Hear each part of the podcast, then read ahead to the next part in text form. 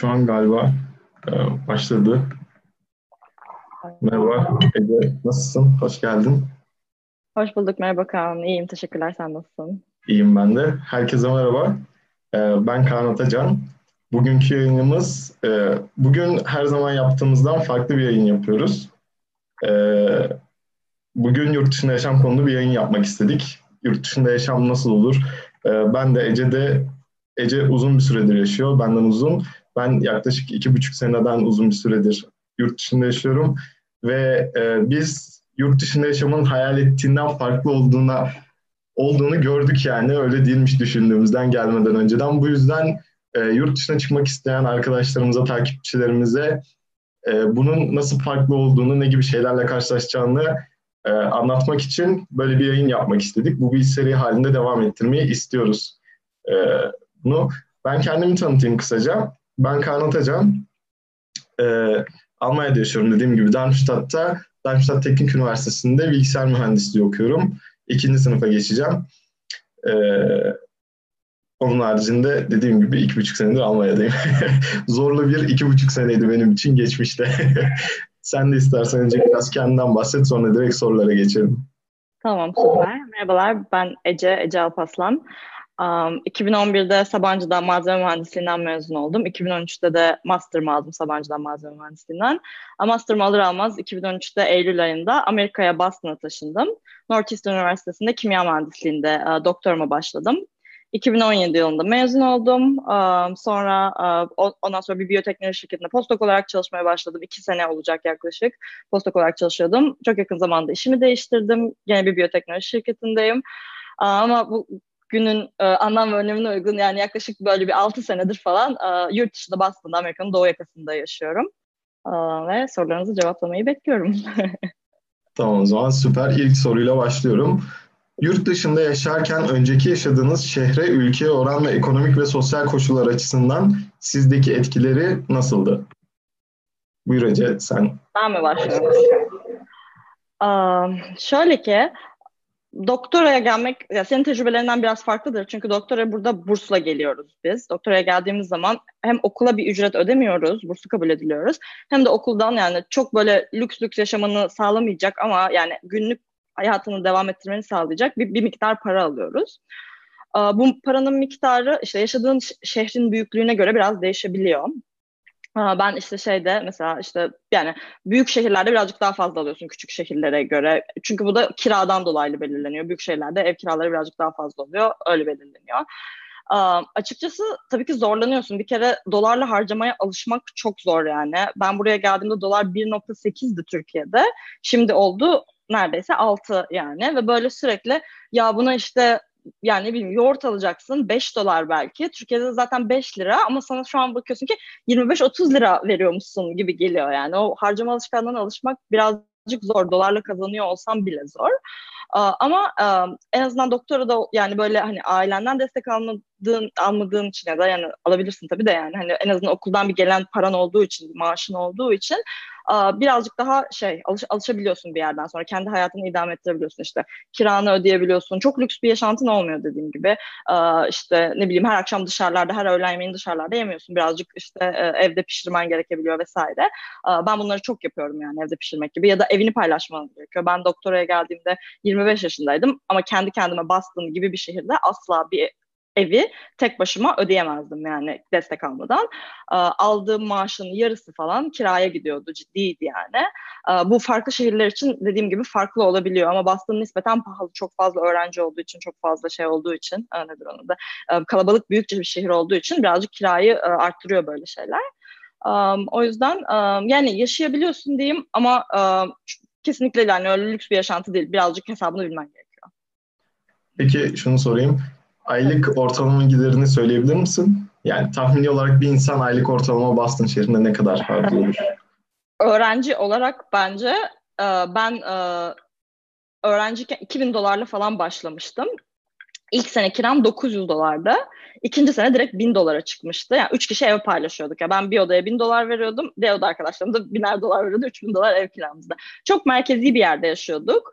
Öğrencilerden MIT'nin yanındaydık. Ya ben aldığım parayı harcıyordum açıkçası yani.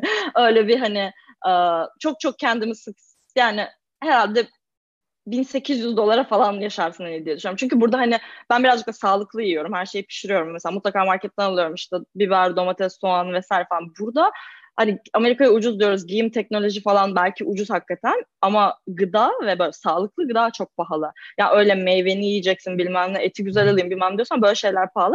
Ben birazcık onlara para harcıyordum ve açıkçası gerçekten aldığım parayı aşağı yukarı harcıyordum yani. ben Almanya için konuşayım. Tabii. Ee, ben direkt liseden sonra geldim. Yani ben direkt 18 geldiğimde 18 yaşındaydım.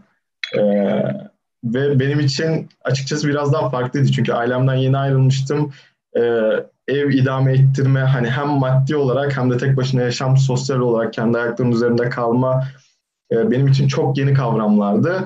Ve şöyle bir şey vardı. Eğer Türkiye'de okusaydım başka bir şehirde olsam bile yani sistemi biliyordum, kültürü biliyordum yani bilmediğim şeyler olsa bile hani gerek bürokratik olarak gerek ne bileyim su açtırmam gerekse mesela evime atıyorum. Hem, ya sosyal aslında bu çok fazla akla gelen şeyler değil ama böyle ufak tefek şeyler sorunlar olabiliyor. Bilmiyoruz onları da yani sonrasında öğreniyoruz.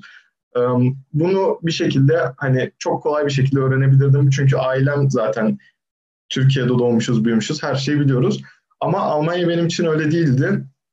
Benim ailem de yani kimsem yoktu Almanya'ya geldiğimde hiçbir şey bilmiyordum. Hatta ilk geldiğimde böyle kendimi yeni doğmuş bebek gibi hissetmiştim. Çünkü ne dili biliyordum, yani dediğim gibi hiçbir şey bilmiyordum. Hepsini kendim öğrenmek zorunda kaldım. Ve açıkça söylemek gerekirse bu çok kolay bir yol değil. O yüzden yani mümkün olduğu kadar gitmeden orada bir tanıdık edinmeye çalışın. Ne bileyim gitmiş insanlarla iletişime geçmeye çalışın. Onların e, fikirlerini, tecrübelerini öğrenin ve onlarla kontakta kalınmasını ben tavsiye ederim. Bu konuşma arasında da tavsiyelerimi söyleyeyim nacizane. E, ekonomik olarak ben geldiğimde Euro 3.3, 3.4 falandı. Yine de yani benim için fazlaydı çünkü ben burs almıyordum. Ailem beni destekliyordu. Bu hem benim için hem ailem için büyüktü maddi olarak. Ee, ama Almanya'nın şöyle bir şey var. Avrupa'nın en ucuz şehirlerinden bir tanesi, en ucuz ülkelerinden bir tanesi Almanya. Yani etin kilosu ortalama fikir vermesi açısından söyleyeyim 10 euro, 10-12 euro arasında. İşte kilosu 2-3 euroya tavuk alabiliyorsunuz örneğin basit yemekler yani öğrencilerin hayatınızı idame ettirebilecek şekilde. Um, yine de yani ben bunları alırken virgül hesabı yaptığım zamanları hatırlıyorum yani. Çünkü dediğin gibi yani direkt çarpıyorsunuz ve çok fazla geliyor. Yani en ufak bir şey çok fazla geliyor. Ama zaman içerisinde alışıyorsunuz. Yani senin sen dedin alışman uzun sürdü benim o çevirme hesabına. Ama dediğim gibi yani ben idame ettirme kavramını Almanya'da öğrendiğim için e, ilk kendi şeyimi euro ile yaptığım için artık benim için ana para birimi euro. Çünkü çünkü babamla konuşurken mesela bile bir şeyin fiyatını konuşuyoruz, tartışıyoruz işte. O ben onu euro şeklinde söylüyorum. O Türk lirası şeklinden kendi kafasında onun ne kadar pahalı olduğunu hesabını yapabiliyor. Ama ben bir şeyin ne kadar pahalı olduğunu hesabını Türk lirası şeklinden yapamıyorum. Çünkü dediğim gibi hani Euro'nun içerisinde büyümeye başladığım için, hayata atıldığım için e, bu şekilde etkenler vardı. Sosyal açıdan dediğim gibi yani tanıdığım kimse yoktu çok fazla. E, ilk başlarda kimse yoktu. Biraz yalnızlık dönemi geçirdim ya. O oluyor yani. Hala var. Yani hala iki buçuk sene geçmesine rağmen çok fazla arkadaşım var diyemem. O biraz tabii ki sorun olabiliyor. Diğer bir soruya geçeyim hemen. Eklemek istediğim bir şey var mı? Sorayım hadi. Aa, yok katılıyorum. katılıyorum sana. Tamam. Ee, diğer bir soru. Şimdiki yaşadığınız yer ile Türkiye'de yaşadığınız şehri karşılaştırdığınız zaman ki genel yaşam anlamındaki farklılıklar neler? Örneğin trafik vesaire karşılaştırma yapabilir misiniz? Um, Valla Türkiye'de yaşadığım şehri o kadar özledim ki ben İstanbul'uyum. İstanbul'da doğdum, büyüdüm. Uh, bayağı da seviyorum yani İstanbul'u. Aşım Ortaköy'de büyüdüm falan. Denize yakın, boğazın kenarında vesaire. Um, o yüzden bayağı uh, düşkünüyüm yani. Şu arada bayağı uzun zamandır gitmediğim için ayrı bir özlem çekiyorum Türkiye'ye karşı. Ona kıyasla Boston, Boston Amerika'nın çok büyük şehirlerinden bir tanesi yani neredeyse bütün bu büyük Boston merkezi ve birazcık geniş çevresi bir milyon falan nüfusu var. Tabii bu İstanbul'la kıyaslayınca hiçbir şey.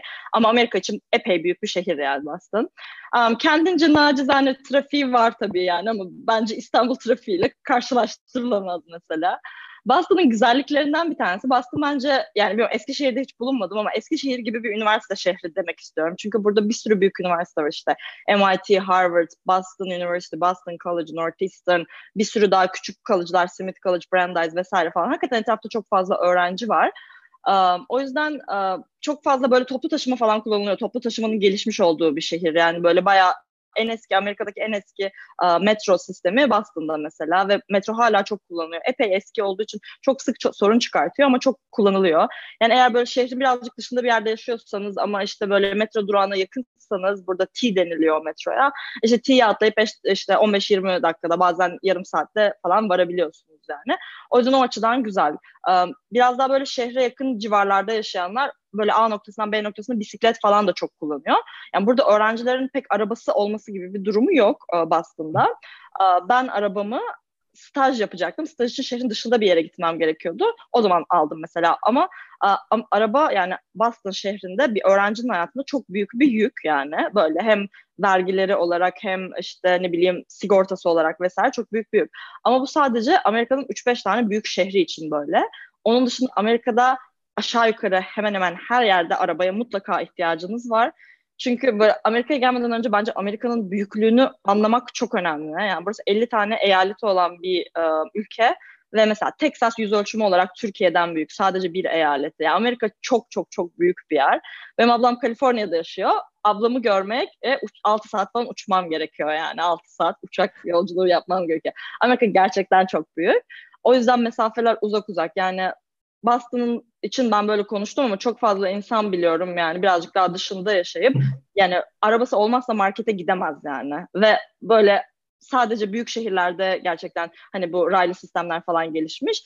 Onun dışında aşağı yukarı her yerde otobüsleri falan burada homeless dediğimiz evsiz insanlar kullanılıyor yani. Sen de çok böyle kullanmak istemiyorsun. Biraz çekiniyorsun zaten dışarıdan gelmişsin bilmiyorsun. Sana bir şey yaparlarlar mı atlarlar mı üstüne vesaire falan. Çekiniyorsun kullanmak istemiyorsun.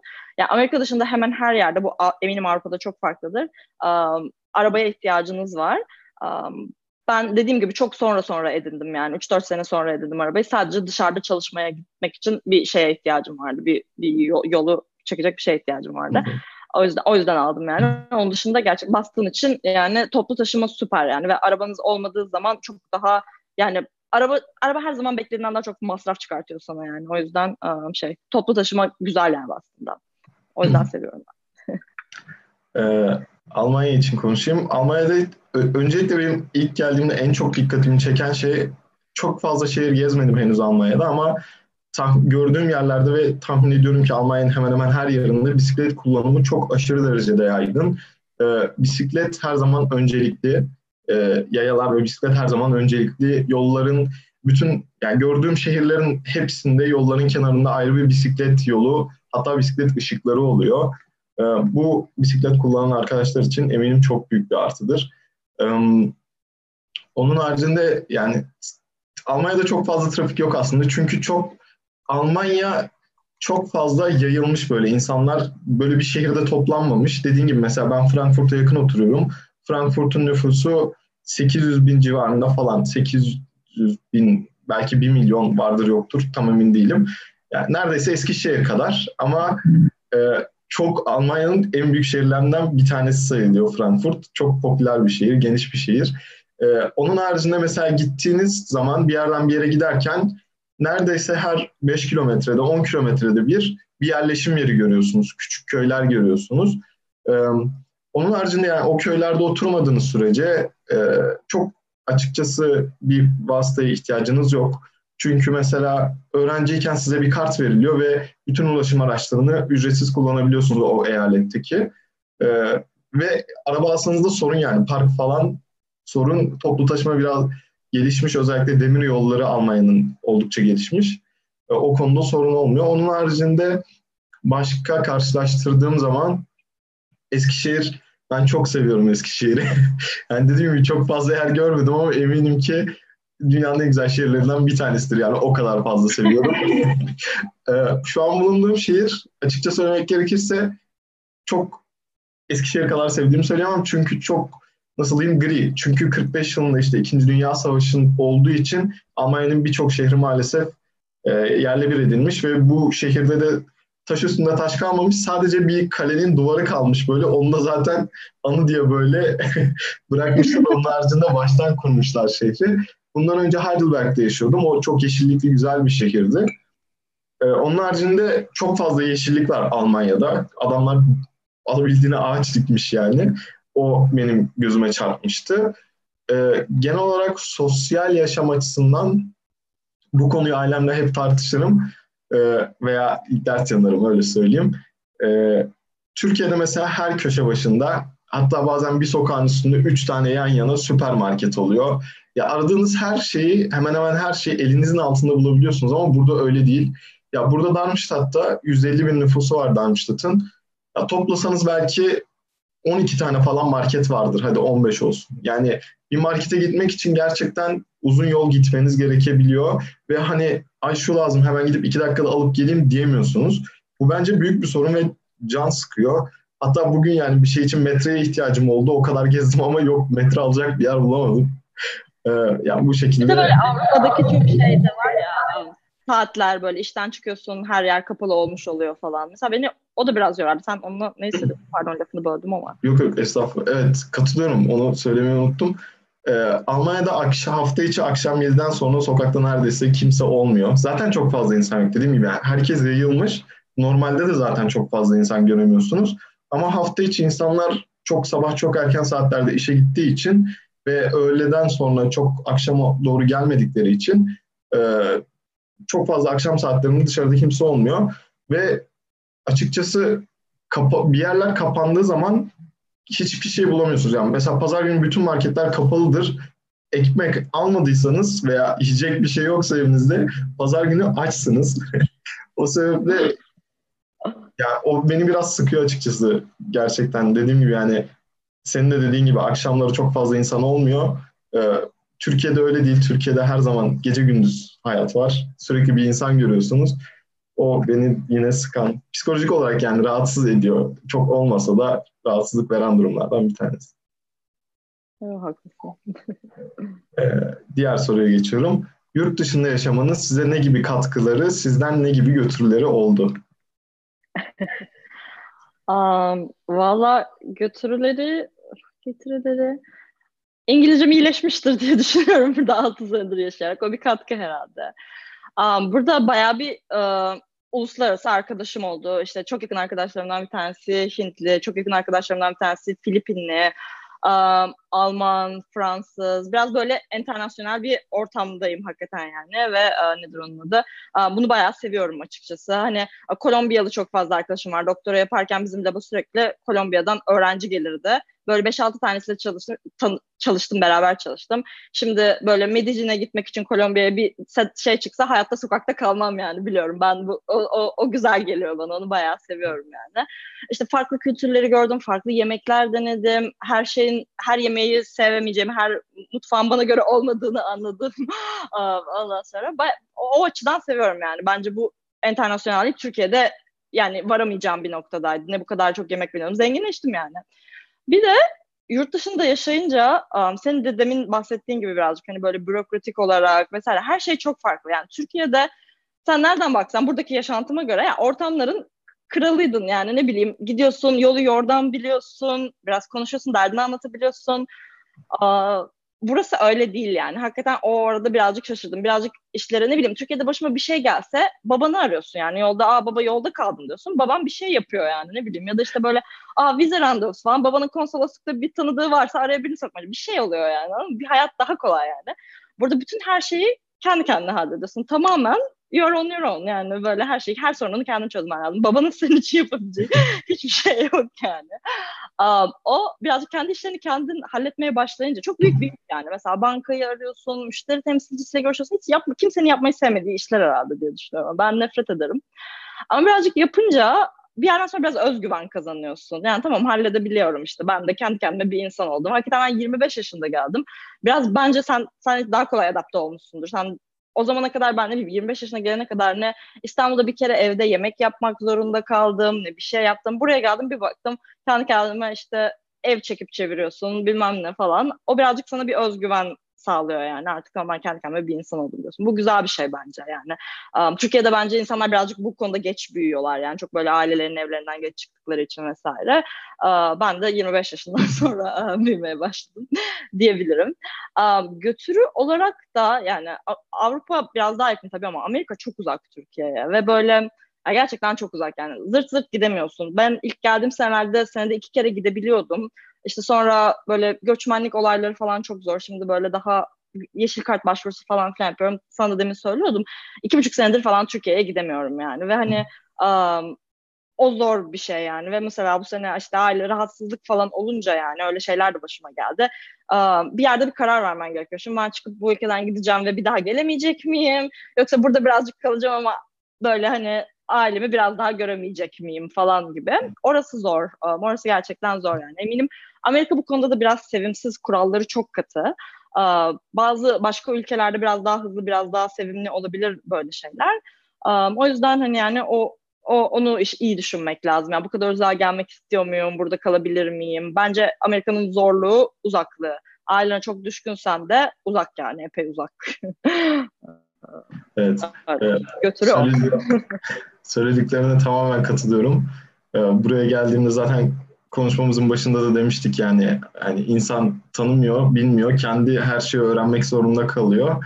Ben ki mutfağa bir kere bile girmemiş biri olarak yani yumurta kırmaktan öteye gidemeyen biri olarak e, kendimi geliştirmiştim o konuda. Yani en azından şu an e, farklı şeyler keşfediyorsunuz yani nasıl diyeyim kendinizi dediğim gibi geliştiriyorsunuz. Aslında söylediklerimin üstüne çok fazla etki koy, koyabileceğim bir şey yok. Sen her şeyi çok güzel anlattın. Ve bence de yani hani birçok kişiden bence yaşıtlarınızdan e, Türkiye'de yaşayan yaşıtlarınızdan bence çok daha olgun bir kişiye sahip oluyorsunuz.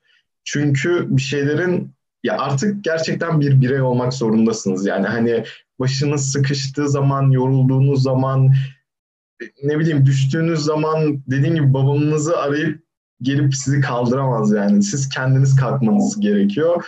Ve bu gerçekten insanı büyüten, olgunlaştıran ve güçlendiren bir şey. Ben de yani buraya geldiğim zaman defalarca e, müşteri hizmetlerini aramak zorunda kalmıştım farklı şirketleri. Hatta başıma şöyle bir şey gelmişti ki yani Almancam da o zamanlar çok fazla iyi değildi, öğreniyordum o zamanlar. E, insana gerçekten genel anlamda hayata dair bir özgüven geliyor. Hani hiçbir şeyden çekinmesinin bir gerek olmadığını görüyor. Ki bence bu çok büyük bir katkı. Ee, bir gün evsiz kaldım. Ben 3 ay ev aradım bu arada. Almanya'da en zor şey ev bulmak. Yani belki dünyadaki en zor şey Almanya'da ev bulmaktır. 3 ee, ay evsiz kaldım. Bu 3 ayın yaklaşık 2 ayında hiç başka insanların evinde kalmak zorunda kaldım. Ee, bir gün işte ev aradığım zamanlarda başka bir şehirde oturuyordum. Heidelberg'den Darmstadt'a geliyordum. Bir saat.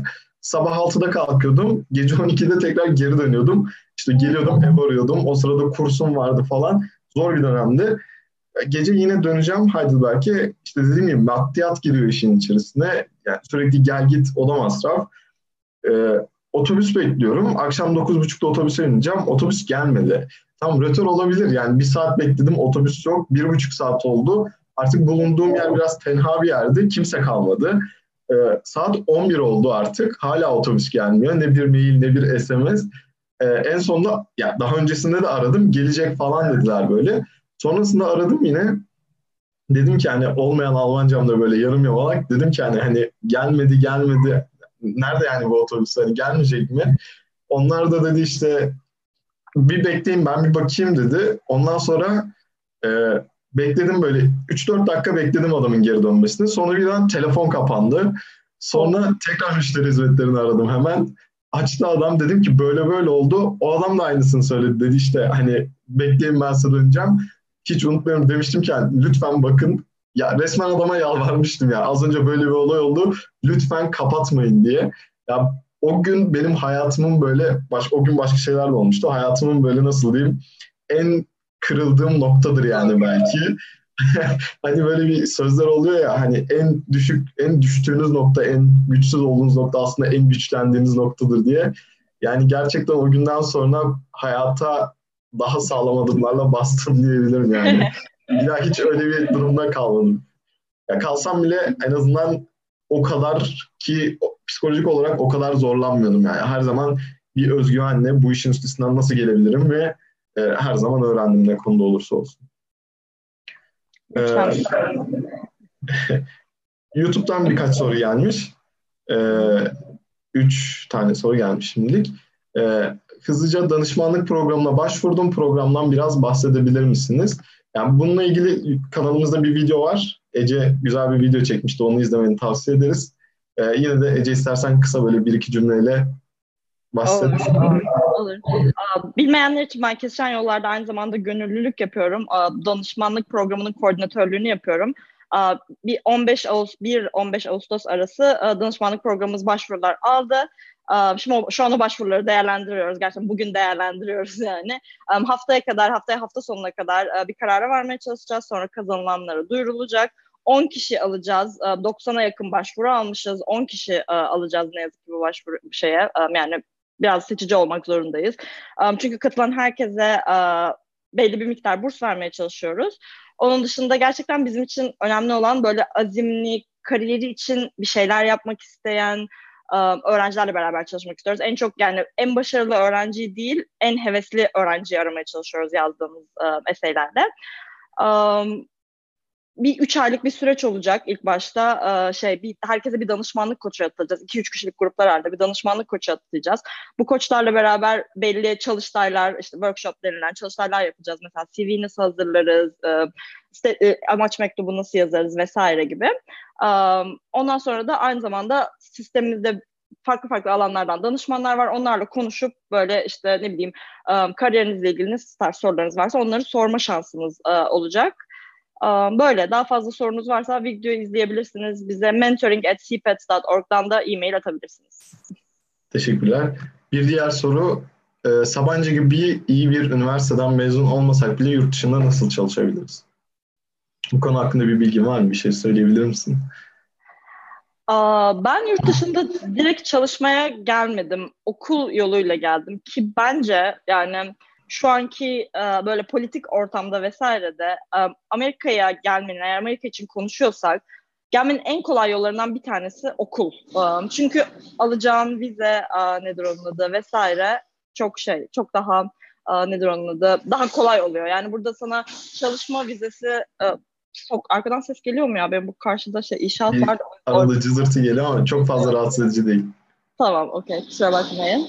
Um, şöyle ki en ya çalışma vizesi e, birazcık şirketlere masraf çıkartıyor. Belirli bir sponsorluk gerektiriyor. Bu şu an e, Amerika'daki böyle şu anki e, politik iklimde de çok insanların yapmak istemediği bir şey. Biraz kendi kendine hallet istiyorlar. O yüzden öğrenci vizesiyle gelmek en kolayı oluyor. Ben benim tecrübem bu şekilde. Yani istisnalar yok mu? Gelip de direkt çalışma vizesi alanlar yok mu? E, mutlaka vardır e, bu belli alanlarda diğerlerinden daha kolay. Mesela şu an işte teknoloji şirketi, yazılım mühendisleri çok fazla yani Amerika'nın yetiştirdiğinden daha fazla açığı var ve daha fazla sponsorluk yapıyor. Ama benim alanım mesela ben birazcık daha biyoteknoloji, e, işte malzeme mühendisliği vesaire biyoloji tarzında şeyler yapıyorum. Benim alanımda gerçekten vize sponsorluğu bulabilmek zor ya. Yani. O kadar kolay bir şey değil. O yüzden mesela ben bunu kendi kendime halletmeye çalışıyorum vesaire yani diyebileceğim eğer kontaklarınız varsa bu iş sadece okula da bakmıyor açıkçası. Bir kere dilinizin çok kusursuz olması lazım. İngilizce gerçekten iyi konuşabiliyor olması lazım birinin size şans vermesi için. Onun dışında kontaklarınız varsa her yerde olduğu gibi tanıdıklar yardımcı oluyorlar. Yani işte eğer sizin Google'da tanıdığınız bir mühendis varsa ve Google'da bir işe başvuruyorsanız bu tanıdığınız mühendisin sizi oraya refer etmek diyoruz. Yani sizi oraya ben bu insanı tanıyorum diye söylemesi um, çok fazla uh, yardımı oluyor böyle şeylerin. En azından Google mutlaka rezümenizi in, inceliyor vesaire. Um, o yüzden hani tanıdık şey, kanallarını mutlaka kullanmak uh, gerekiyor. Um, böyle benim Amerika için um, yani böyle. ee, Almanya için Almanya geçenlerde yeni bir işçi vizesi çıkarttı. Almanya'nın e, çok fazla insana ihtiyacı var şu sıralar. Özellikle IT sektöründe, yazılım sektöründe çok çok daha fazla insana ihtiyacı var. Çok fazla açık var. Ee, onun haricinde e, elektrik, elektronik, makine mühendisliği, hemşirelik gibi alan birçok alanlarda da e, insan arıyor. E, bu maalesef tam detaylarını bilmiyorum bu yeni çıkan işçi vizesinin ama internetten eminim ki e, bulabilirsiniz bunun detaylarını. Bakmanızı tavsiye ederim eğer Almanya için bir şey düşünüyorsanız. E, onun haricinde yani o işçi vizesinden hariç dediğim gibi yani IT sektöründeyseniz bu iş biraz daha kolay çünkü çok fazla insan arıyorlar. E, ama onun haricinde maalesef dediğim gibi çok fazla bir bilgim yok bu konuda. E, bir diğer soru YLSY ile yurt dışı bursu masraflarımıza yeterli olur mu? Ne olduğunu biliyor musun YLSY'nin? Yok. Şu an evet. bir Google'ım ama MEB Yüksek Öğretim ve Yurt Dışı Eğitim şeyi. Bu Milli Eğitim Bakanlığı'nın verdiği burs ha, sanırsam. Tamam. Aa, öyle. öyle. Um, onun hakkında biraz uh, fikrim var açıkçası. Um, şöyle ki ben Amerika'ya Amerika'ya gelmek için çok kullanıyorlar. Şimdi Amerika'da okullar çok pahalı ya. Um, işte böyle hani 60 70 80 bin dolar vesaire falan. Um, Milli Eğitim Bakanlığı bursu benim bildiğim kadarıyla hem senin okul paranı karşılıyor hem de onun üstüne um, sana birazcık yaşam paranı işte böyle kitap paraları yaşayacağın kadar işte bizim aldığımız burs gibi başka bir burs uh, veriyor uh, bildiğim kadarıyla. Ama bu bursun geri dönme koşulu var. Um, şöyle ki yani ben açıkçası böyle burslarda herkese mutlaka tavsiye ettiğim neye imza attığınızı çok iyi bilin arkadaşlar. Yani imza attığınız şey imza attığınız şeyin bir yükümlülüğün altına giriyorsunuz. Milli Eğitim Bakanlığı e, çok emin olmamakla birlikte bu bursu ödemeni ve belli bir faizle ödemeni istiyor. Yani sen bu parayı bayağı bir fazla fazla ödüyorsun aslında eğer geri dönmezsen, e, Amerika'da kalmaya karar verirsen. O yüzden yani eğer yani ben gideyim ondan sonra e, işte ne bileyim bir sene sonra başka bir bursa geçerim, kurtulurum bu burstan vesaire sonra o kadar da çok ödemem falan gibi düşünüyorsanız bunu yapmak o kadar kolay değil. Benim bir işte arkadaşım vardı. O geldi. Yani bir bursun varken Amerika'da bir okula kabul edilmek bu arada çok daha kolay. İnsanlar bu yüzden bunu tercih ediyorlar. Sen diyorsan ki okula ben beni Türkiye'den bir bursla geleceğim sizin okulunuza. O zaman sana okul çok fazla ya da hoca çok fazla yatırım yapmayacağı için sana seni daha kolay kabul ediyorlar. Bu bir gerçek. Ama sen sonra geliyorsun buraya ve böyle hemen bir sene içinde bu burstan kurtulmak istiyorsun. Çünkü parasal olarak 5 sene beklediğin zaman bu ediyor sana yani 200, 300, 400 bin dolara para ediyor yani az para değil. Sonra bu burstan hemen kurtulmaya çalışıyorsun. İşte hocaya gidiyorsun işte beni kendi projenizi alın, beni siz ödeyin, ben bu bursu bırakmak istiyorum falan. Böyle şeyler birazcık sonra sen buradayken sıkıntı yaşatıyor. O yüzden hani yani söyleyeceğim ne imza attığınızı bilerek gelin. Bu şeylerin hepsinin yaptırımı var. Benim bildiğim kadarıyla bu bursu alan herkes geri sonra ödemek zorunda kaldı eğer dönmek istemezlerse. O yüzden böyle. o yüzden bilin yani ödemek zorunda kalabilirsiniz. Teşekkürler. Ee, ben de kısaltılmışını ben de bilmiyordum. Şimdi sen söyleyince teşekkürler onun için de tekrardan. Ee, bir iki arkadaşım var. Ya, yalnız onun iki çeşidi var sanırsam. Bir tanesi burs, bir tanesi kredi. Senin dediğin krediydi, geri ödemeli. Bursta geri para ödemiyorsun bildiğim kadarıyla. Evet, bursta ödemiyorsun ama yani çok çıkma şeyi çok düşük diyorlar. E, kredi de ödüyorsun. E, yani ben de söylediklerine tamamen katılıyorum. Geliyorum.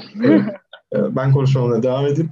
e, masraflara yeterli olur mu kısmı? E, tam olarak ne kadar olduğunu bilmiyorum açıkça söylemek gerekirse. E, sanırım burada mas e, lisans öğrencilerine 1000 TL civarında bir para veriyorlar. E, master öğrencilerine burs olarak 2000 TL civarında Almanya için konuşuyorum. E, internette listesi olması lazım. Yani 1000 TL yani çok bir para yapmıyor açıkçası söylemek gerekirse maalesef. 150 euro civarında bir para yapıyor. E, 2000 lira da yani hani onun iki katı 300-400 lira yapıyor. Ee, yani 150 euro belki bir aylık mutfak masrafınızı bile karşılamaya yetmeyebilir. E, kiranızı zaten karşılayamazsanız kira için bulunduğunuz şehre bağlı olarak ortalama 300-400 euro arasında bir para ödemeniz gerekiyor. Yani e, bence buna bel bağlayıp yurt dışına çıkmak çok doğru bir karar değil. Sonrasında e, çok zorluklar çıkarabilecek bir durum çünkü. Ki zaten dediğim gibi yetmez yani Almanya için yetmiyor. Eğer söylediğim yani rakamlardan tam emin değilim ama söylediğim kadarıyla yetmiyor. Benim söylediğim bu arada baya baya yetiyor yani şey benimle ben okuldan bursluydum aynı parayı alıyordu insanlar yani aynı aynı şartlarda şey yapıyorduk. Um, de, kredi dediğin doğru olabilir. Ben tam detaylarını bilmiyorum çünkü hiç başvurmadım ama um, ay, aşağı yukarı aynı para alıyorlardı. Yani 2000 dolar civarında alıyorlardı. Ee, bir diğer soruya geçiyorum. Almanya'da, Amerika'da e, yurtta ve evde yaşamanın farklılığı neler olabilir? Ben hiç yurtta yaşamadım Amerika'da. Gelir gelmez benim burada arkadaşlarım vardı. İşte ben de gelmeden önce onlara mesaj attım ya ben geliyorum böyle nerede ev bakayım falan diye. Sonra onların evinden bir kişi çıkıyordu. Ben de o kişinin çıktığı odaya girdim açıkçası. Ama oda arkadaşlarım daha önce yurtlarda kalmıştı. Benim oda arkadaşlarım MIT'de doktora yapıyordu. Ben de Northeastern'a gidiyordum. Benim anladığım kadarıyla Amerika'da böyle özel yurtlar yani zaten özel yurtlar yani şey ev kadar pahalı yani daha ucuza gelmiyor. Belki eşyası olduğu için sen böyle birazcık hani yatak almıyorsun kendine hani hakikaten çekmece almıyorsun kendine. Ama benim anladığım kadarıyla yani ben bin dolar kiraya verirken e, o arkadaşlarımla um, yurtta da yani bin elli dolar falan yurda veriyorlardı. İşte içinde internet oluyor, internet ödemiyorlar, şey olmuyor, nedir onun adı, um, suyu ödemiyorlar belki. Uh, ama yurtlar pahalı yani öyle yurtta kalırım daha ucuz olur gibi bir şey yok ve burada yurtlarda genelde herkesin mutlaka bir ayrı odası oluyor. Mesela Türkiye'de biz oda paylaşıyorduk. Ben Sabancı'da yurtta kaldım. İki kişi bir odayı paylaşıyorsun. Yani dört kişi bir odayı paylaşıyorsun. Burada herkesin birazcık daha ev gibi yani. Herkesin bir odası oluyor. Bir salon var, bir mutfak var. Benim, benim, anladığım öyle yani. Ama çok da bulunmadım o yüzden bilemeyeceğim. Tamam. Teşekkür ederiz. Ee, Almanya'da yurt sistemi biraz aslında farklı Türkiye'dekinden senin dediğin gibi herkesin kendi odası var. Yani hani böyle iki kişi, dört kişi, altı kişi paylaşalım diye bir durum çok çok nadir yani. E, genelde herkesin kendi odası oluyor. Ve yurt dediğimiz şey aslında bildiğimiz apart, Türkiye'deki apart sistemi. Yani zaten e, Almanya Almanca'daki ismi de Studentenwohnheim yani öğrenci yeri, öğrenci evi gibi çeviriyorlar yurt olarak değil. Yani yurtlar sadece e, okulun öğrencilere e, bir kalmak için bir yer sağladığı bir sistem gibi bir şey yani. Herkesin dediğin gibi kendi odası var. E, ortak ev gibi tamamıyla kullanıyorsun. Yani o Türkiye'deki yurt sistemi değil. İşte ne zaman girmişsin, ne zaman çıkmışsın bunu kimse kontrol etmiyor. Tabii ki yani bir apartman sitesi gibi düşünebilirsiniz. Yani bir güvenlik oluyor. İşte o sitenin veya işte yurdumuzun e, ben yurtta kalıyorum dediğim gibi e, alt kısmında bir information kısmı oluyor. Hani bir sorununuz olduğu zaman onlar arada sırada bir işte rutin kontroller oluyor. Yani rutin kontroller dediğim yani arada böyle geçerlerken yürürken yani koridorda e, evin içerisinde bir şey onların dikkatini çekerse geliyorlar. İşte bunu bakın bunu düzeltin şeklinde bir uyarı yapıyorlar. E, genel olarak e, nasıl diyeyim düzeni sağlamak maksatlı. Ama onun haricinde herhangi bir kısıtlama falan şey olmuyor. Hatta benim kaldığım yurt partileriyle biraz ünlü. Ee, özellikle yazın sık sık böyle akşam akşam duyabiliyorsunuz. Genelde mühendislik öğrencisi olmayan öğrenciler yapıyor bunu. mühendislik öğrencileri pek yapmıyorlar. Bir diğer soruya geçiyorum. Almanya'da ve Amerika, Almanya'ya, Amerika'ya nasıl gittiniz? Almanya'da, Amerika'da okumak için neler yapmam gerekir? Um, ben dediğim gibi öğrenci olarak geldim. Doktora için başvurdum geldim. Öğrenci derken eminim lisansa başvurmak, master'a başvurmak ve doktoraya başvurmak çok farklıdır yani. E, e, eminim öyledir. Ben lisansa başvurmayı hiç bilmiyorum. Master'a başvurmayı da çok bilmiyorum. Çünkü e, master'da Amerika sana burs vermiyor. Gene kendin imkanlarına gelmen gerekiyor. Benim böyle olanaklarım yoktu. Böyle bir niyetim de yoktu. Ben doktora yapmak istiyordum. Ama dediğim gibi doktoraya geldiğin zaman e, doktora da bütün masraflarını senin okul hocan vesaire karşılıyor. Eğer başka bir yerden burs bulmadıysan. Doktora için nelere bakıyorlar? Doktora birazcık daha akademik bir yol. Biraz araştırma yapman gerekiyor vesaire. Bir laba üye oluyorsun. En azından mühendislikte yani. Bir, bir labın bir üyesi oluyorsun. Bir tez projen oluyor ve sen 4-5 sene ne kadar sürüyorsa doktoran bu konu üstünde çalışıyorsun. Doktora da Amerika'da dersler alıyorsun. Ee, ve en sonunda e, yaptığın çalışmayı bir tez olarak yazıyorsun. Arada işte yayınlıyorsun. Makalelerin çıkıyor. Konferanslara gidiyorsun. Sunumlar yapıyorsun. Posterler sunuyorsun vesaire ve bir tez yazıyorsun ve bir bu bir komite tarafından işte ne bileyim kendi tez hocan ve işte 3-4 tane daha okulun artık yaptırımına göre hocadan onay alıyor ya da almıyor. Onun dışında doktor oluyorsun, doktor mühendis oluyorsun. Akademik bir yol olduğu için işte bence iş bulmaktan ziyade doktora da ortalaman önemli oluyor. Yani Amerika için böyle hani çok yazılı olmayan ama herkesin yani üç aşağı beş yukarı bildiği bir üç buçuk ortalama olayı var yani. Ortalamanın birazcık yüksek olması gerekiyor. İşte ben akademik istediğimi bildiğim için yani doktor yapmayı istediğimi bildiğim için daha doğrusu Sabancı'da ikinci sınıftayken işte laboratuvarlara gidip hocalarla konuşup sizin labınızda birazcık deney yapmak istiyorum, biraz öğrenmek istiyorum vesaire diye bunu söylemiştim. Ondan sonra hocalar da çok da bedava çalışacak adam arıyorlar yani. Çok sevinmişlerdi.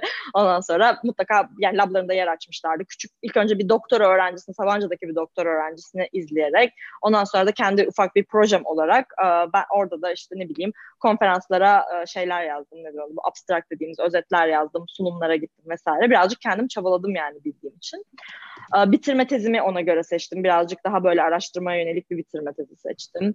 Onun dışında Sabancı'da bizim zorunlu stajımız vardı. Ben Amerika Amerika'ya gelmek istediğimi bildiğim için Amerika'da bir üniversitenin labında akademik bir staj yapmak istedim. Ne oldu? Bir yaz işte buraya geldim. Brown Üniversitesi'nde. Benim ablam o sırada orada doktor yapıyordu. Benim için de güzel bir fırsat ablamla bir yaz geçirmek için. İşte doktora bir doktor öğrencisinin yanında birazcık geldim çalıştım işte ne bileyim bana böyle hücre kültürü vesaire çok Sabancı'da yapamadığım şeyleri öğretecek bir proje istiyordum. Öyle bir proje istedim. Daha sonra hatta doktor pardon e, staj hocamın yanında doktora yapmaya başladım. O sırada Brown'dan Northeastern'a geçmişti. Onunla birlikte çalışmaya başlamıştım. Yani özetle söylemek istediğim birazcık ne istediğinizi eğer doktora istiyorsanız bu yönde biraz kararlarınızı bu yönde vermeniz lazım. Yani mesela akademik staj yapabilirsiniz. Gitmek istediğiniz ülkede staj yapabilirsiniz. E, tanışıklık her zaman iyi yani kimi biliyorsanız bildiğiniz insanlar, tanıdığınız insanlar size başvuru sürecinde mutlaka yardımcı olmaya çalışıyorlar. O yüzden yani böyle network'ünüzü genişle, genişlettirmek önemli. Ee, üniversitenizde eğer yurt dışı imkanınız yoksa üniversitenizde mutlaka araştırma projelerine katılmak önemli. Bu yönde kararlar vermeye çalışın eğer doktor isterseniz. Lisans bilmiyorum. Teşekkürler. Ee, Almanya'ya Almanya'da okumak için e, ben lisansa başvurduğum zaman ÖSYM'den yerleş bir iste, okumak istediğiniz bölüme veya benzer bir bölüme yerleşmiş olmanız gerekiyor. E, bu şart yani yoksa o bölümü okuyamazsınız. E, veya çok farklı bir bölüme yerleştiğiniz zaman da yine o bölümü okuyamazsınız, kabul etmiyorlar. E, onun haricinde lisans transkribimi e, ve işte lisans diplomamı ve yanında birkaç belgeyi daha okula göndermiştim. E, onlar kontrol ediyorlar, tamam diyorlar. E, sonrasında burada üniversitede okumak için yalnız genellikle yani yüzde 85-90 civarında Almanca gerekiyor. Sizden böyle İngilizce'deki TOEFL, IELTS gibi bir sınavı vermenizi istiyorlar. E, sonrasında o yani şartlı kabul veriyorlar. O dil belgesini aldığın zaman okula başlayabileceğinize dair e, bu şekilde yani kabul ediliyorsunuz. Daha sonra o dil belgesini aldığınız zaman okula tekrardan belgelerinizi götürüp işte kayıt olmak istiyorum deyip oluyorsunuz. Aslında yani çok böyle bir e, aman aman şey yok. Yani lisansa girmenin kabul edilmenin aslında çok fazla açıkça söylemek gerekirse bir zorluğu yok. Zor olan kısım bitirmek e, Almanya'da. e, yine YouTube'dan bir soru gelmiş. Oradaki soruyu okuyorum. Yurt dışındaki üniversitelerde hocalar zorluyor mu? Evet. Um, ben çok fazla ders almadım. Doktora da böyle 4-5 tane falan ders aldım herhalde. 6 tane ders aldım yani. Biraz akademik olduğu için farklı tabii. Benim çok zor hocalarım oldu. Yani doktora ortalaman artık doktorayı dörtle bitirmek, üç buçukla bitirmek ya da üçle. Yani üç, üç olmak zorunda yoksa mezun olamıyorsun minimum üç de yani. 3.2 olması ile üç buçuk olması arasında çok büyük bir fark yok açıkçası. Seni işe alırken asla ve asla yani böyle bence doktora ortalamana bakmayacaklar. Bence değil yani bakmayacaklar yani. Doktora da ne almışsın yani 3.1 ile 3.2, 3.6'nın çok bir farkı yok yani. Ama gene de bazı hocaların prensipleri var yani böyle ciddi şey bayağı yazılı sınavlara giriyorsun vesaire. Um, benim için ne? Ben Sabancı'dan geliyorum. Çok farklı değildi demek istiyorum. Sabancı'da böyle birazcık uh, zaten akademik biraz Amerika'yı sistem olarak benimsemiş bir okul. Birçok hoca Amerika'da eğitim almış Sabancı'da. Ben çok farklı olduğunu düşünmedim. Beni zorlayan şey ben malzeme mühendisliğinden kimya mühendisliğine geçtim. Çok zorlanacağımı düşünmüyordum ama çok zorlandım. Yani ders olarak böyle bir um, yani lisans seviyesinde bir a, a, bilmiyordum ki birden lisansüstü seviyesinde ders almam gerekti ve bayağı zorlandım yani derslerde. Böyle matematik dersinde çok zorlandım. Termodinamik almıştım mesela lisansta almıştım. Ama kimya mühendisliği termodinamiği bayağı daha farklıymış zorlandım yani. O yüzden e, oturdum çalıştım. Yani kimse sana geçemeyeceğin dersi geçirtmeyecek. E, ama birazcık çalışman gerekiyor tabii ki yani. ee, Almanya'da e, genel olarak bir yorum yapamam çünkü yani her üniversitenin kendi hocaları vesairesi var ama bizim üniversite açıkçası bizim üniversite zor bir üniversite. Doğruyu söyleyeyim. Okuduğum için söylemiyorum yani bunu. Ee, gerçekten yani sıralamalarda zaten Almanya'nın yani ilk 5 şey giriyor genelde her yıl. Ee, ya hatta şöyle bir şey söyleyeyim. Örnek vermem gerekirse e, geçen bir sınava girdim. Sınavın e, geçen seneki ortalaması Almanya'daki not sistemi biraz farklı. Almanya'da en yüksek not 1, en düşük not geçer not 4, 5 kalıyor direkt.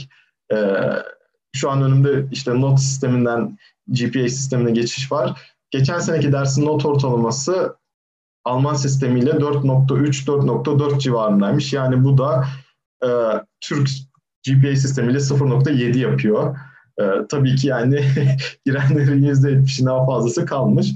Yine yani genelde hani bu bir ders için değil genelde yani derslerin %50'si %60'ı bu şekilde oluyor. Yani not ortalaması Alman sistemiyle göre 4.0 civarında oluyor. Ee, yani zorluyorlar. Yani dediğim gibi az önce de söylemiştim. Girmek zor değil, bitirmek zor diye. Ee, Almanya zor bu konuda.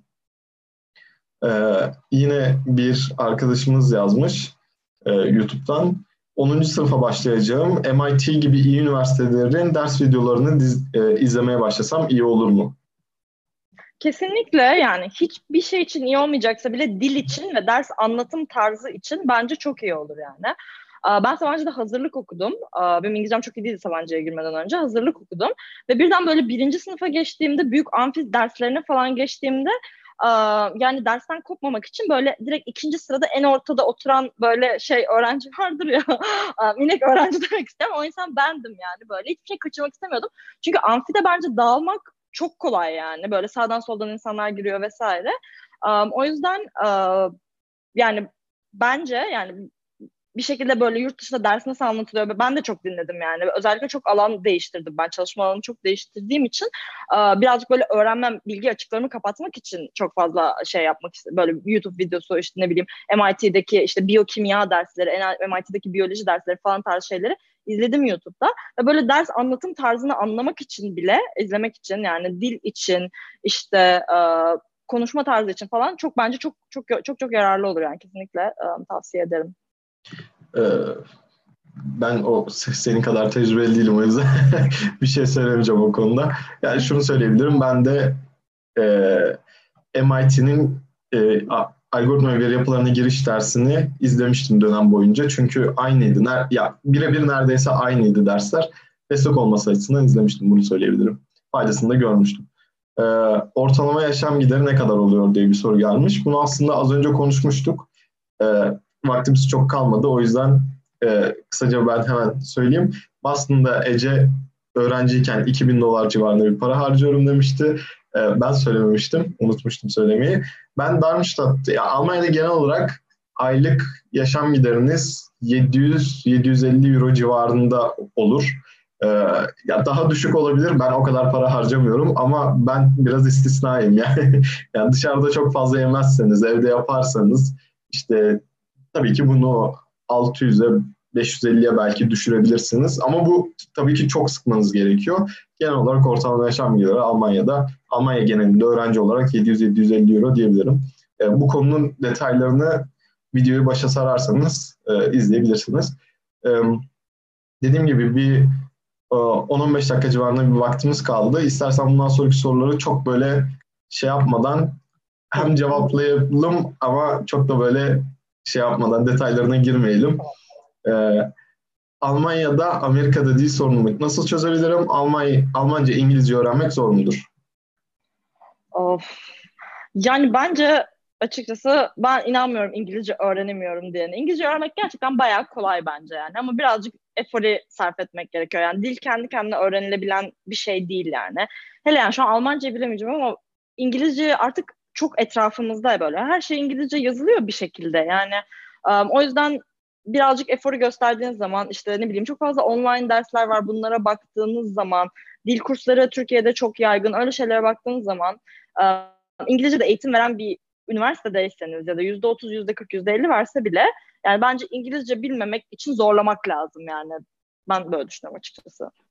Ben de katılıyorum İngilizce konusunda ve açıkçası hem İngilizce hem Almanca iyi kötü bilen biri olarak İngilizce çok kolay bir dil. Almanca ile kıyasladığımızda gerçekten öğrenmesi kolay bir dil. Ee, Almanca ama bence oldukça zor bir dil. Yani gerçek zaten dünyanın en zor dilleri arasında gösteriliyor. Ee, ya Almanca öğrenmek için ya Almanca öğrenmek yetmiyor. Az önce söylediğim IELTS TOEFL sertifikalarından birini Almanca için olan TESTAF DSA gibi sertifikalardan birini almak bile e, yeterli değil. Çünkü her bir cisim için, her cisim için farklı bir kelime kullanılıyor. Ya mesela Türkçe'de e, denemek kelimesi için üç farklı kelime var Almanca'da ve bu üç farklı kelime her şeyi başka denemek için kullanılıyor. Yani kıyafet denemek için başka bir kelime, yemek denemek için başka bir kelime. Bir makineyi deniyorsanız, bir makine bir parçasını bir şey yapmayı deniyorsunuz. Onun için başka bir kelime kullanılıyor. Bu yüzden Almanca çok detaylı ve zor bir dil olduğunu düşünüyorum. Ee, Almanya ile ilgili bir soru gelmiş. Hemen çok hızlıca onu okuyayım. Ee, Almanya'da yanlışım yoksa Almanca genellikle zorunlu gibi duydum öyle mi? Ben biyoteknolojik yazılım geliştirme üzerine çalışıyorum. Doktorayı da orada düşünüyorum. Almanya'da doktora e, lisans ve master eğitiminden farklı oluyor. Yani sen de söylemiştin doktora farklı bir e, şey diye normal örgün eğitimden. E, açıkça söylemek gerekirse bunu doktora yapmak istediğiniz yerdeki e, hocalara mesaj atıp sorsanız daha iyi cevap verirler. Ee, dediğim gibi lisans ve master için İngilizce master bölümleri de ayrılıyor ama doktor için tam olarak nasıl maalesef bilemiyorum. Bunun en detaylı bilgiyi gitmek istediğiniz yerdeki hocaya iletişimle, hocayla iletişime geçerek alabilirsiniz. Ben ee, Almanya'da olmadığına bayağı eminim doktora için. Yani çok fazla var Türk öğrenci giden Almanya'ya doktora için. Eminim şöyle bir baksanız Max Planck'ta falan bir sürü insan bulursunuz yani. Hepsinin Almancası olmadığına çok eminim. yani. Bence İngilizce. Yani doktora araştırma olduğu için, araştırmanın da dili İngilizce olduğu için şey, zaten ders de almadığınız için Almanya'da doktora da, Amerika'da var ama Almanya'da yok. O yüzden şey dil zorunluluğu yoktur diye düşünüyorum. Öyleyse tamam. Teşekkürler. Ee, kültür ve inanç çatışması. Diğer soruya geçtim. Kültür ve inanç çatışması. Tamam gittik ve o sistemin çarklarını tut çarklarına tutunduk, motivasyonumuzu sağladık fakat asıl köklerimizi yaşatabilir miyiz? Zamanla içimize sinecek olan farklı düşünceler ve eylemlerden nasıl emin olabiliriz? Bilinç altımızın savunmasız olduğunu bile bile farklı kültüre girmenin ve asıl kültürümüzü silikleştirmenin ve kültürümüzün yok oluşundaki yerimizi neden düşünmüyoruz? Değişmiş bir kültür aslında yok olmuştur diye e, biraz uzun ve detaylı konuşulabilecek bir soru gelmiş. E, dediğim gibi vaktimiz çok fazla kalmadı. Aslında çok uzun konuşulabilecek bir soru. Ama böyle birkaç cümleyle istersen e, bu soruya veya demek istediklerim varsa tam böyle çok soru gibi de değil. Um, açıkçası yani Amerika'da çok fazla kültür yaşıyor bence. Yani burada farklı farklı insanlar, farklı etnik kökenlerden gelip yaşıyorlar yani. Benim yaptığım şey, ben ilk geldiğim senelerde çok bulaşmıyordum böyle hani Türkler falan böyle kendi halinde bir insanım. Öyle bir özel bir arayışım yoktu. Bir süreden sonra ama özlemeye ve böyle dili konuşma ihtiyacı hissetmeye başladım. Northeastern'da benim okuduğum üniversitede çok aktif olmayan yani hiç aktif olmayan bir Türk kulübü vardı. Birkaç tanıdığım Türk arkadaşımla oraya girdik ve Turkish Graduate Student Association denilen bir kulübü canlandırdık. Ve um, böyle bir hani arkadaş arkadaş oldu. Arkadaş arkadaş o labındakini çağırdı. Böyle bir 40-50 kişilik bir Türk grubu olduk. Meğersem de ortasında bayağı bir Türk insan varmış yani. Ben orada hem işte şey başkan yardımcılığı bir senede başkanlık yaptım. Eş başkanlık yaptım. Çok güzel yani Amerika'da çok olanak var. Okul falan çok destekliyor böyle farklı kültürel etkinlikleri. Okuldan çok para alarak çok fazla etkinlikler yaptık. 200 kişiye yemekli e, işte Türk Hava Yolları'ndan destek alarak Boston'daki başkonsolosluktan destek alarak e, bir etkinlik yaptık ve Türk Hava Yolları işte ne bileyim bize uçak bileti falan verdi. Böyle bir çekiliş yaptık bir öğrenciye uçak bileti verdik gidiş dönüş nereye istiyorsa vesaire. E, o yüzden bence yolları var. Biraz aramak lazım. İhtiyaç hissediyorsanız yani kendi kafanızda etrafta var yani Türk hiç yok değil. Büyük şehirlerde biraz daha fazla. Benim yolum ben ben Türk kulübü kurdum diyebilirim evet. Ee, Almanya'da Almanya ya Almanya'da çok fazla böyle bir sorun yok. Çünkü zaten Almanya'da 4-5 milyon Türk yaşıyor. Ee, ya hemen hem ya gittiğiniz neredeyse her yerde bir Türk bulabilirsiniz kesinlikle. Ve yani buradaki çok fazla Türk olduğu için hani kültür yaşatma konusunda ya hani Frankfurt demiştim az önce büyük şehirlerden bir tanesi. Yani Türk kahveleri bile Türkiye'deki kahveleri bile bulabilirsiniz yani. O yüzden Almanya'da böyle bir sorun yok. Yani bir de e, bilmiyorum bence bu insanın biraz kendine bağlı bir şey. Yani öyle yani ben biraz komik olacak belki ama mesela e, nevresim takımımı Türkiye'de kullandığım nevresim takımımı getirdim ben. Buradan yeni bir şey almadım. Baktıkça böyle yatağımda yattıkça nevresim takımı. yani sırf böyle yatağıma yatınca evimde istediğim diye ben de çalışıyor bu yöntem. Ya bu tarz böyle ufak tefek şeyleri deneyebilirsiniz. Ee, bir diğer soru bulunduğunuz yerde ırkçılıkla karşılaştınız mı? Aa, ben karşılaşmadım. Aa, ama böyle bir çekincem var evet yani. Karşılaşıp da böyle mutsuz olmak istemem. Kimse bana hiçbir şekilde bir şey yapmadı ama ben böyle konularda çok da alıngan olmamak gerektiğini düşünüyorum. Tabii ki de insanlar İngilizce konuşurken çok ağır bir aksanım var benim yani. Türk gibi konuşuyorum İngilizceyi. Ve hemen yani daha geçen gün birisi böyle işte şey dedi çok ağır bir aksanın var dedi. Sormak istemedi ama anladım ki merak ediyor nereden olduğumu. O zaman yani ben gocunmuyorum böyle şeylerden. Türk'üm dedim. Aa iyiymiş dedi yani. Her şey çok üstüme alınmıyorum. Kötü bir şey tecrübem de olmadı ama yok. Ee, Almanya'da da yani ben açıkça söylemek gerekirse direkt böyle bir ırkçılıkla karşılaşmadım. Ee, ya bazen şey hissettiğim oldu ama çok olmasa da bazı yerlerde işte Alman olmadığımı anladıkları zaman böyle bir hani yüzleri düştüğü anlar oldu. Ama onu da yani çok kişisel olarak almadım. Ee, açıkça söylemek gerekirse yani Almanya'da çok fazla yabancı yaşıyor ve hani bazı yabancı, ya Almanlar bazı kuralları sadece bu yabancılar geldiği için çıkartmış. Yani hani hani yabancılar gelmiş bu e, bazı şeylerden açıklardan faydalanmış ve Almanlar bunun önüne geçmek istediği için farklı kurallar çıkarmış. Ya ve bu durumda da bazı Almanların e, biraz ön yargılı davranması bence çok ta, tamam hoş değil belki ama çok böyle anlaşılmayacak bir şey değil. Kişisel alınması gereken bir şey de değil bence. E, ama onun haricinde dediğim gibi böyle bir ırkçılıkla karşılaşmadım. Ya ırkçılık bir de yurt dışına genel olarak gideceğiniz yerde mesela Almanya'da okumaya gideceğim veya Amerika'da yaşamaya gideceğim diyorsanız ve direkt gitmek istediğiniz hani bir aileniz vardır onun yanına gideceksiniz gibi bir durum yoksa seçme şansınız varsa mesela biraz araştırıp e, yabancı nüfusunun çok daha fazla olduğu diğerlerden daha fazla olduğu yere gidebilirsiniz. Çünkü büyük ihtimalle oradaki ırkçılık oranı diğer yerlerdeki ırkçılık oranına göre daha düşüktür. Mesela Almanya'nın doğusundaki ırkçılık oranı buraya göre çok daha fazla olduğunu duydum. Ki sen de söylemiştin yani daha önce bir kere konuşmuştuk. Ee, Boston'da çok fazla öğrenci olduğu için bu durum çok öyle değil ama Orta Amerika'da daha fazla ırkçılık söz konusu diye e, bu şekilde yani araştırırsanız o şekilde giderseniz daha iyi olabilir. E, bir diğer soruya geçiyorum. Yalnız kaldığınız, hissettiğiniz zamanlar oldu mu sosyal çevre edinme konusu kültür farkından dolayı bir sorun teşkil etti mi? Ettiyse bu sorunları daha sonrasında nasıl çözdünüz? Um, açıkçası e, yalnız kaldığım tabii çok oluyor yani. Bence e, bir yere taşınınca böyle iki seneye kadar falan çok alışamıyorsun yani zaten böyle yeni gelmişsin. Ne bileyim pantolon alıyorsun paçasını kısaltacaksın. Terzi nerede falan bilmiyorsun yani. Böyle şeyleri ben, ben yaşadım yani. Böyle, ne bileyim Türkiye'de kunduracı diye bir şey vardır. Burada böyle şeyleri bulmak falan zor oluyor yani. Böyle şeyler bana bir, biraz oturdu, oturması zaman aldı benim için yani.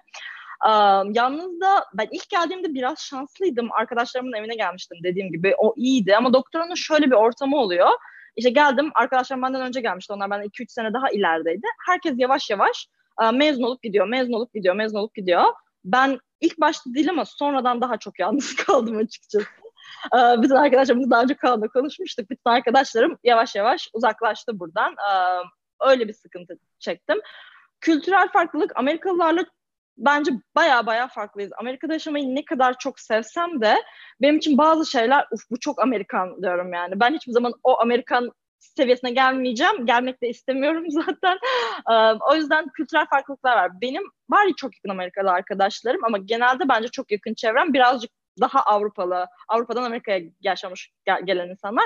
Kafa yapısı olarak birazcık daha aynı düşünüyoruz gibi geliyor bana.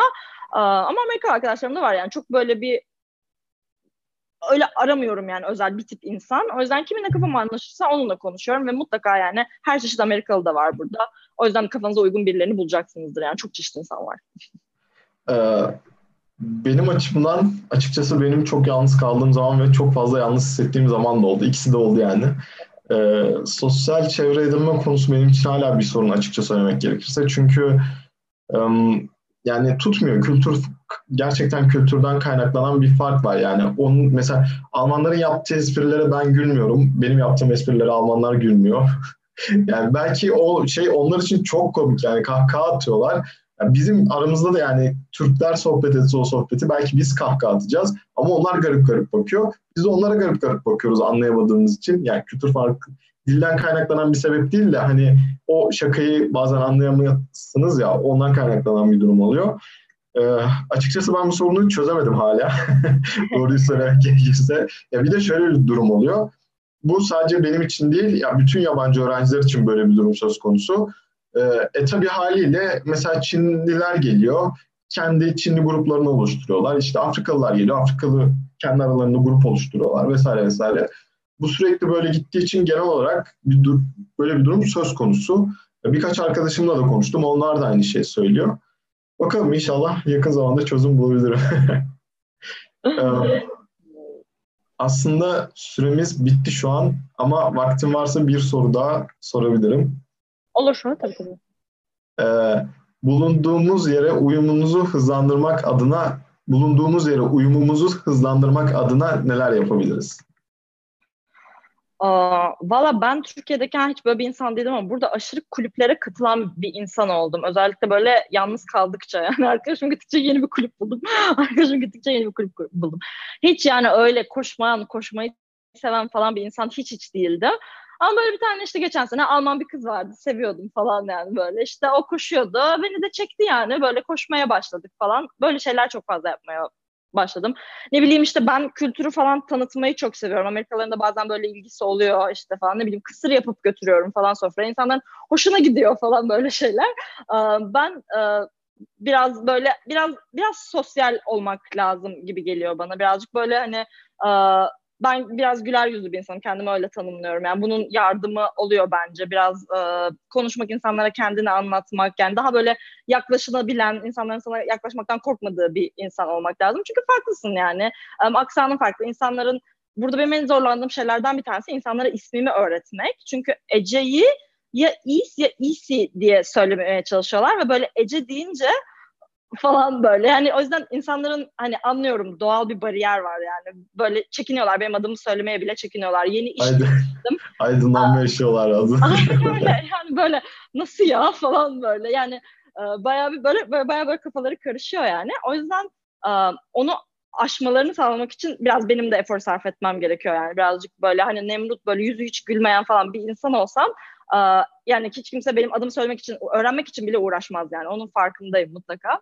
Um, o yüzden biraz uh, yani kendim efor sarf ediyorum evet yani. Böyle hem böyle kültür tanıtmaya çalışıyorum hem böyle her söylediğinden şeye alınmıyorum. Yani kimse de bana hakaret etmiyor tabii ki de yani ha ilginçmiş falan filan diyorlar yani. Hatta yeni şirkette şimdi bir Burcu diye bir kız başladı. Yani böyle ona da Burku falan deme eğilimindeler yani. o yüzden uh, yani birazcık böyle kendi kendimize çabalıyoruz insanlar öğretmek ve hoşuma gidiyor çabaları da yani. O yüzden hani uh, kulüpler, güler yüz böyle işe yarıyor bence.